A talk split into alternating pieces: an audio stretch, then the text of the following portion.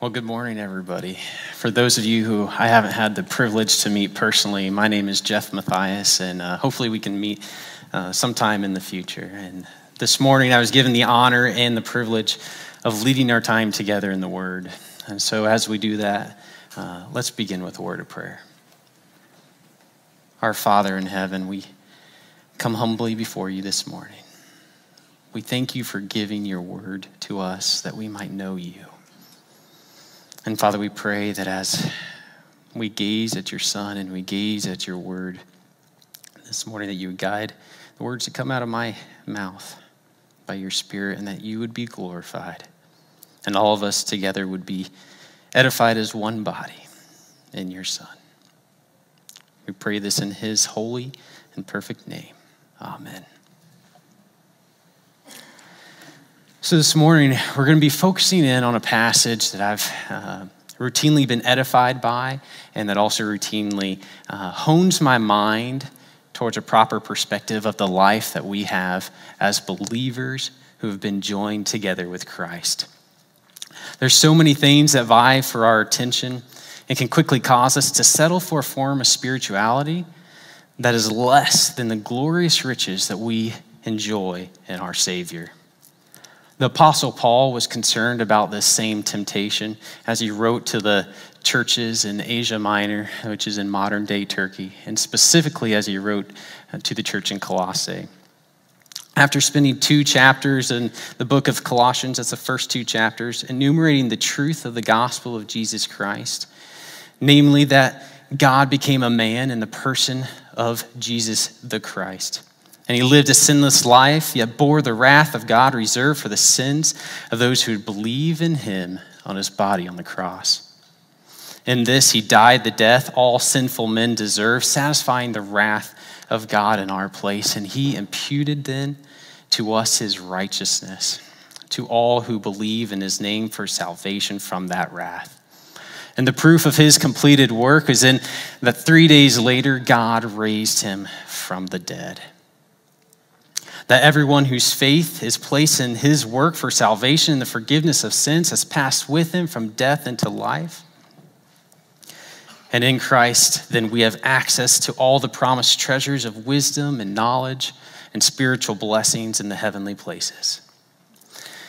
And so, if then these truths characterize the position of everyone who believes in the Lord Jesus Christ, who's sitting here in this building or is tuning in online, and this should have an impact on how we conduct our lives each day.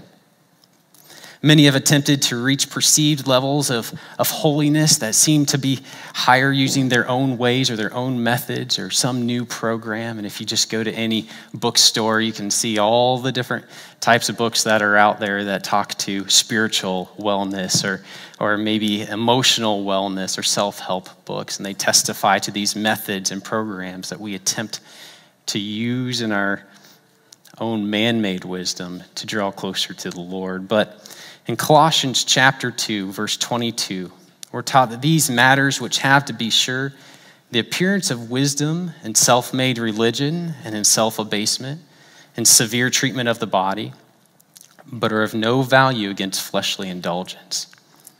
And so instead of chasing after man made religion and all that falls into that category, even those things that fall under the title that might be used or associated with them as Christian. We're called to pursue practical holy, excuse me, practical holiness by actively dwelling on biblical realities that create in believers the desire to put off fleshly living and put on the righteousness of Christ. So, this morning we're going to look at six of those realities. And we're going to do so as we step into Colossians chapter 3 and verses 1 through 4. So, with that, if you haven't already, please open your Bibles and turn with me to the book of Colossians, chapter 3, and we'll begin in verse 1. Now, I'm going to be reading from the New American Standard Bible, so if it sounds a little different to you, that's why. And spoiler alert, as we uh, look at all of these uh, different truths or these different realities, it's ultimately all going to boil down to just gazing at Christ Himself. So, with that, Colossians chapter 3 and verse 1. Therefore, if you have been raised up with Christ, keep seeking the things above, where Christ is, seated at the right hand of God. Set your mind on the things above, not on the things that are on earth. For you have died, and your life is hidden with Christ in God. And when Christ, who is our life, is revealed, then you also will be revealed with him in glory. And so, as we approach these verses, we, the first reality that we must affirm is the reality of God Himself.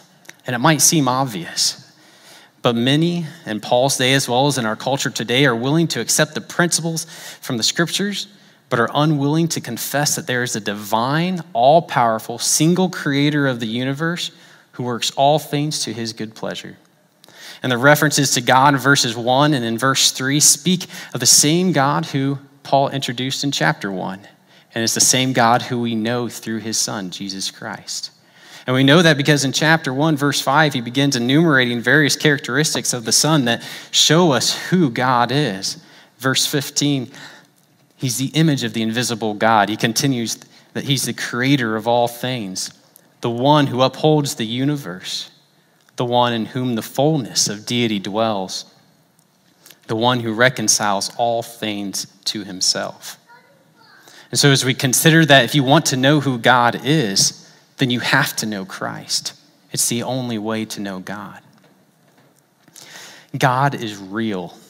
He's not an idea. He's not merely an abstract entity who's outside of ourselves that we attempt to connect to through some emotional experience. He is God. And He reigns, and He has communicated to us through His Word. And we cannot merely accept the principles outlined in this book, in the Bible, for practical living. It's not merely a book on how to make your life better, it is the book that reveals the true, holy, and awesome nature of the King of Kings and the Lord of Lords. The whole of this passage that we're reading this morning is calling us to a heavenly mindset, and we cannot dwell in the heavenlies without knowing the King of the heavenlies. So, again, the first reality that we have to embrace as those who have been raised up with Christ is the reality of God. Because without God, there is no resurrection, there's no hope, and there's nothing to look forward to. And so, with that established, we can begin to dive into the text. So, look with me, if you will, in chapter 3, verse 1 again. He says, Therefore, if you have been raised up with Christ, this is the second reality that we have who are believers have been raised with Christ. And though not expounded in detail here, we're called to remember what Christ did and what that means positionally and relationally for believers.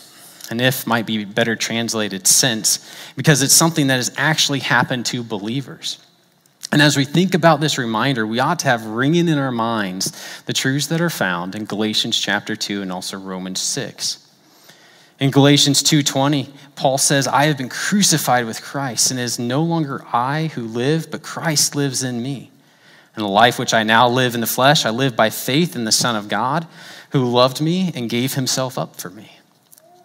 The practical implication of this is that the pathway to holiness is not self-denial, but it's Christ himself. And then we could go on to Romans 6, where he says, "Or do you not know that all of us who have been baptized into Christ Jesus have been baptized into his death. Therefore, we have been buried with him through the baptism into death, so that as Christ was raised from the dead through the glory of the Father, so we too might walk in newness of life. Baptism here is not referring to the physical symbol that we do in a tank, but it's the fact of our immersion into the work of Christ himself. Therefore, our current lives are to no longer look like the world around us who hasn't been raised up with Christ. The reality is that we have been raised to a new life, and this is true. We've been raised to a new life. If you are in Christ, you have new life. Do you believe that? You aren't the same, and this has implications for how you'll live at work, how you'll live at home, when you're alone, or when you're with others. That's exactly what you see if you read through the remainder of the book of Colossians.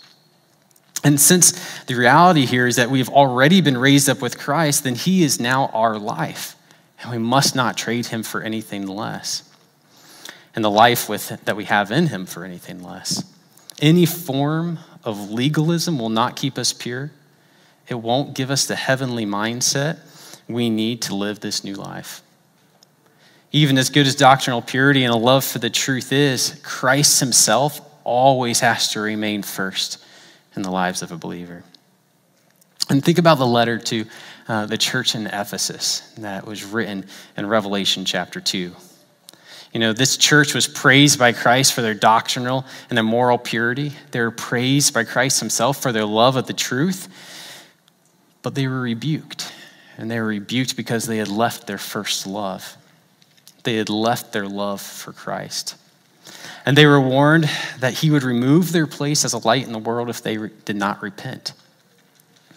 The essence of being a Christian is to love the Lord Jesus Christ, and a failure of a church to love Christ first will bring an end to that church.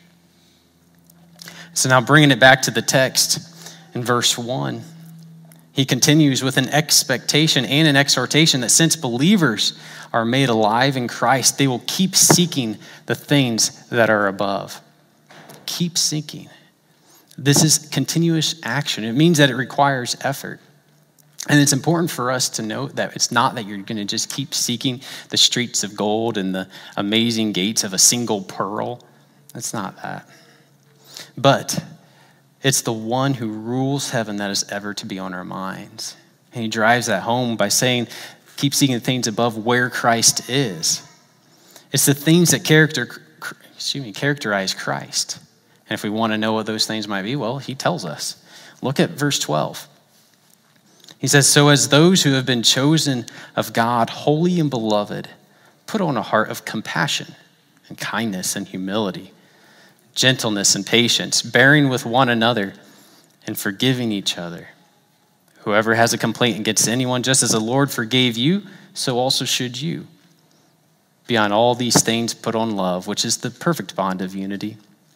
Let the peace of Christ rule in your hearts to which indeed you were called in one body, and be thankful that the word of Christ richly dwell within you, with all wisdom, teaching and admonishing one another with psalms and hymns and spiritual songs, singing with thankfulness in your hearts to God. Whatever you do in word or deed, do all in the name of the Lord Jesus, giving thanks through him to God the Father. Verse 16 really drives home how we gain this heavenly mindset. He says to let the word of Christ richly dwell within you. How are you doing with that? Do you study God's word daily? Do you make it a priority in your life? Do you commit it to memory? Do you teach it to your children? Do you teach your children to commit the word of God to memory? These are all questions that we should be asking ourselves on a daily basis as those who want to have a mind that's formed to be like Christ and to constantly live in the reality of having been raised up with Him. This is the way that God has given us to know Him, and this is the way that God has given us to be like Him. And so, with that, we can continue then to the third reality that is also found in verse 1. He says, Where Christ is seated at the right hand of God. If you want to know where Christ is right now, He's not only in heaven, but he's also seated at the right hand of God. Now, the book of Hebrews helps us understand the significance of the statement of Christ having been seated at God's right hand, and that significance is massive and is way beyond what we can go into for uh, the time that we have together this morning. But Hebrews chapter 1, verse 3 helps keeps it pretty succinct for our time. The writer says, And he is the radiance of his glory and the exact representation of his nature, and upholds all things by the word of his power.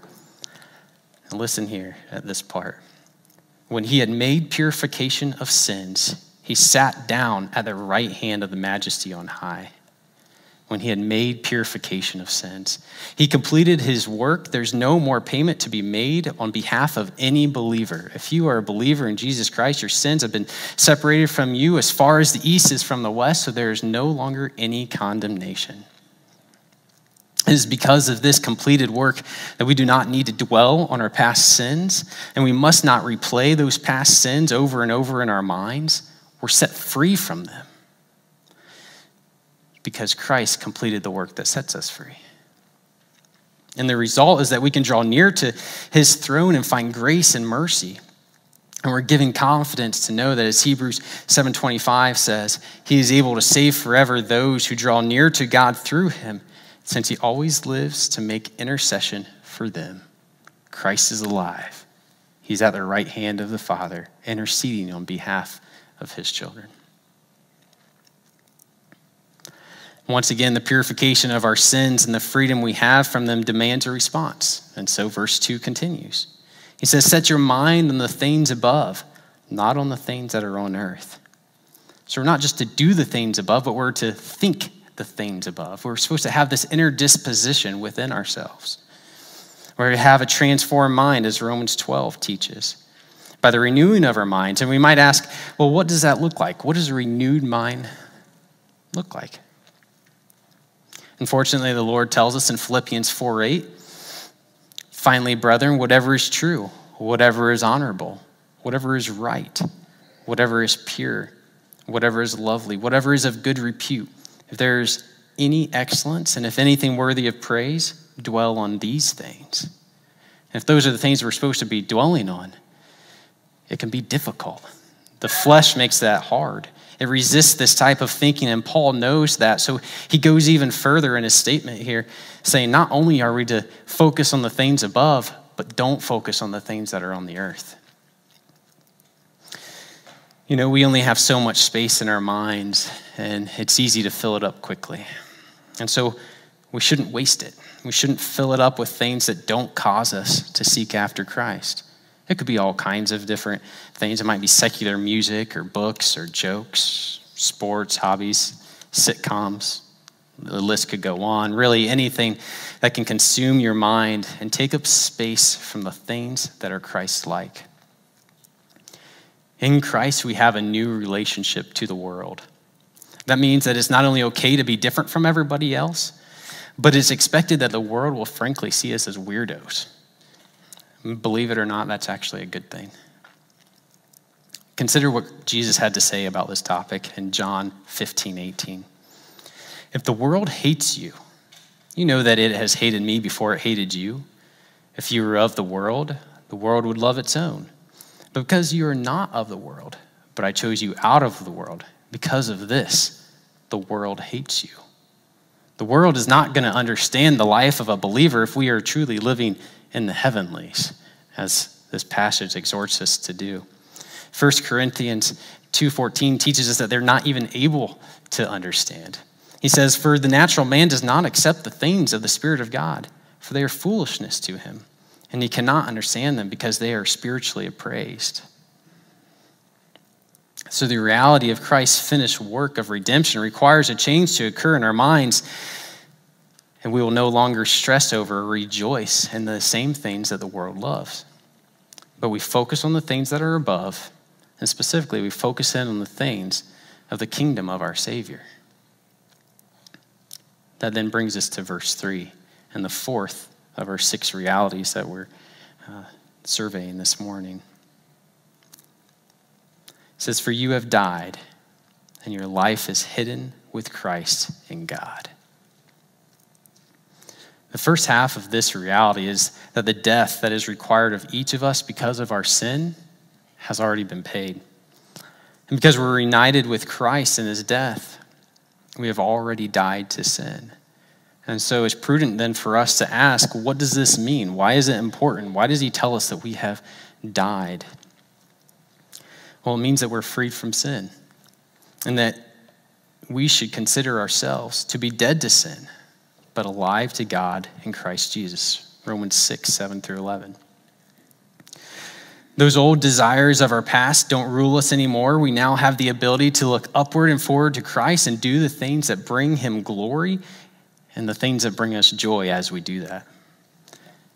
And that leads us to the second half of this same reality that our life is hidden in Christ, excuse me, hidden with Christ in God. And when we think of hidden, we, we can think of three different aspects of our life being hidden with Christ in God. The first is that it's not currently seen. If you consider the resurrection of believers and the resurrection that we look forward to as believers, we don't look like that right now. We don't experience all of the blessings, the fullness of the blessings of being made like Christ and seeing him as he is at this stage. Both creation and we ought to be longing for this change. Do you long for that change? Might be a question you could ask. Romans 8 19 says, For the anxious longing of the creation waits eagerly for the revealing of the sons of God. Not only do we wait for that, but creation itself yearns to have people who are Christ like uh, ruling it. And you know, when sin is taken away from our flesh and we finally see our Savior in all of his glory, just attempt to imagine how sweet and how wonderful those moments or that time, that eternity of worship is going to be. And it's the anticipation of that day that causes the cares and desires of the world that one day are really, frankly, going to burn up, to start to fade away. It makes you want more of the joy. It makes you want more of the joy that there is to be had in worshiping Christ uh, in spirit and in truth. And that's why we're given this passage. And that's why we're given other passages that are like this, um, this teaching about the realities that we have in Christ. It gives us an anchor to hold on to that when trials and temptations and difficult times come and they begin to beat us up. We just feel tired and worn down and we don't know if we can do it anymore, whatever it might be. And we that we can then not lose hope, but continue to joyfully fulfill the mission that He's given us the mission to glorify Him and call the lost to redemption in Him. And not only to redemption, but also to be made like Him. The second aspect of being hidden with Christ in God is that we're secure. Jesus says of his sheep in John 10 28, I give eternal life to them. They will never perish, and no one will snatch them out of my hand. And in case that isn't clear enough, Paul offers in Romans 8 who will separate us from the love of Christ? Will tribulation, or distress, or persecution, or famine, or nakedness, or peril, or sword? Just as it is written, For your sake we are being put to death all day long. We are considered as sheep to be slaughtered. But all these things we overwhelmingly conquer through him who loved us. For I'm convinced that neither death, nor life, nor angels, nor principalities, nor things present, nor things to come, nor powers, nor height, nor depth, nor any other created thing will be able to separate us from the love of God which is in Christ Jesus our Lord. There's nothing that can come between the reality of the hope we have in Christ and us receiving that hope. And because, and this is because our life is hidden with Christ and God. Then the third aspect of being hidden with Christ and God, and I found this to be one of the um, most amazing aspects of it all, if you really take the time uh, to meditate on it and consider it but it's that we have common life with the Father and the Son. Literally, our spirits are intertwined with God. And we are uh, taught in 1 Corinthians 6:17, but the one who joins himself to the Lord is one spirit with him. And as a result, we actually become partakers of the divine nature, which sounds really crazy. 2 Peter 1 4 continues, For by these he has granted to us his precious and magnificent promises, so that by them you may become partakers of the divine nature, having escaped the corruption that is in the world by its lust. The way that our spirits are intertwined with Him means that corruption is put away while the awesome righteousness of God has been given to us, we who don't deserve it. And that leads us into the fifth and sixth realities that will help to shape our mind towards heavenly living. Verse 4 when Christ, who is our life, is revealed, then you also will be revealed with him in glory. Brothers and sisters, Christ is coming back. This is the fifth reality, and this is true. It's not just a story. We don't just look to the Bible and be like, oh, that's a great bedtime story. I'll read that to my kids tonight. This is a promise that all who are in Christ and who find their life in Him look forward to. Listen as I read from Revelation 19. specifically verses 11 through 16 of the description of the return of our King. Literally, our King is going to return. And I saw heaven opened, and behold, a white horse, and he who sat on it is called faithful and true, and in righteousness he judges and wages war. His eyes are a flame of fire, and on his head are many diadems, and he has written a name on him which no one knows except himself. He is clothed with a robe dipped in blood, and his name is called the Word of God. The armies of which are in heaven, clothed in fine eh, linen, white and clean, were following him on white horses. From his mouth comes a sharp sword, so that with it he may strike down the nations. He will rule them with a rod of iron, and he treads the winepress of the fierce wrath of God the Almighty. And on his robe and on his thigh he has written a name King of Kings and Lord of Lords. What an amazing day that's going to be. And again, I can't say it enough. This is a real day. This is actually going to happen. This is history. The day that Christ returns and sets all things right. But the sixth reality and what's cool and what's hidden in here. Notice in verse 14 of uh, Revelation 19, he says that the armies of heaven that are with him, these armies are believers. We have the privilege of sharing with him in that day. And so the sixth reality is that we who believe in and confess Jesus as our Lord and Savior and our King get to share with him in his glories. The Spirit, testi- Spirit Himself testifies with our spirit that we are children of God, and if children, heirs also. Heirs of God and fellow heirs with Christ, if indeed we suffer with Him so that we may also be glorified with him. Romans 8. In 1 John 3 2 through 3. Beloved, now we are children of God, and it has not appeared as yet what we will be.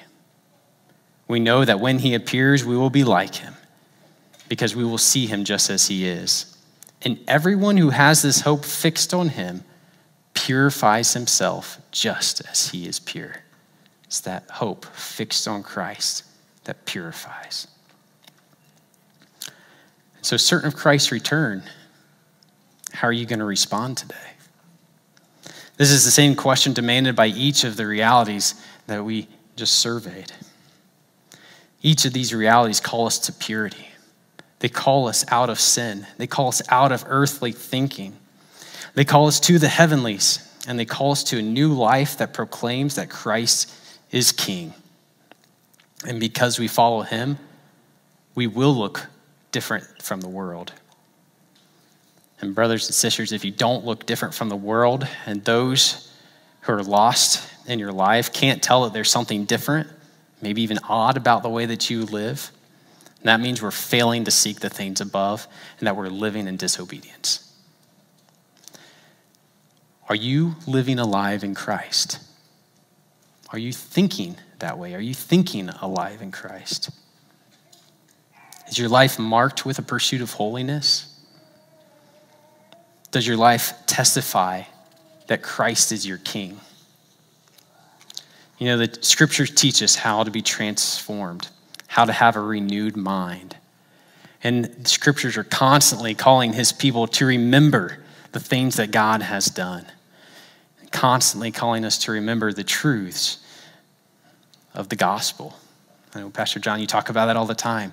The joy of hearing and receiving the gospel over and over and over again. You can never feast on the gospel too much. You can never feast on Christ too much. And so we have to keep our eyes fixed on him at all times.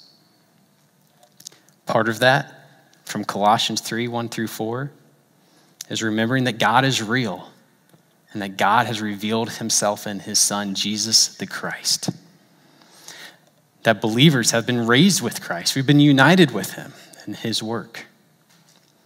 That Christ is not only in heaven, but he's seated, having completed his work at the Father's right hand.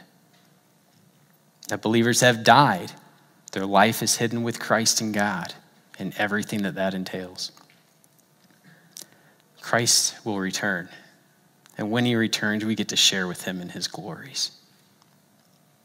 Taking these realities seriously and focusing on Christ will lead us in the power of the Holy Spirit to overcome sin and call the lost to redemption in Christ Jesus our Lord. So, with that, let's close in prayer. Father, your word is mighty, it is powerful. It transforms minds, it changes hearts. You tell us that we receive faith from your word. Thank you for the opportunity to be able to hear it a public setting and to share it with one another and to rejoice in the truths that you have given to us. Lord, I pray that we would not forget these, that they would ever be on our minds, that the work which you have done and that you have accomplished would transform us that those who are believers would receive all of the blessings which you've given to us, that we would live in the reality of having been raised up with Christ. And Lord, if there's any here who don't know you, who don't have hope, that you would transform them. That, Lord, you would cause those of us who are believers to be lights in this world, to never lose our love of Christ that Overland Hills would never lose its love of Christ. That you would allow us to be a people who love you, who love your word, and bear the mission that you've given us faithfully. We pray this in the awesome and holy and powerful name of your Son, Jesus.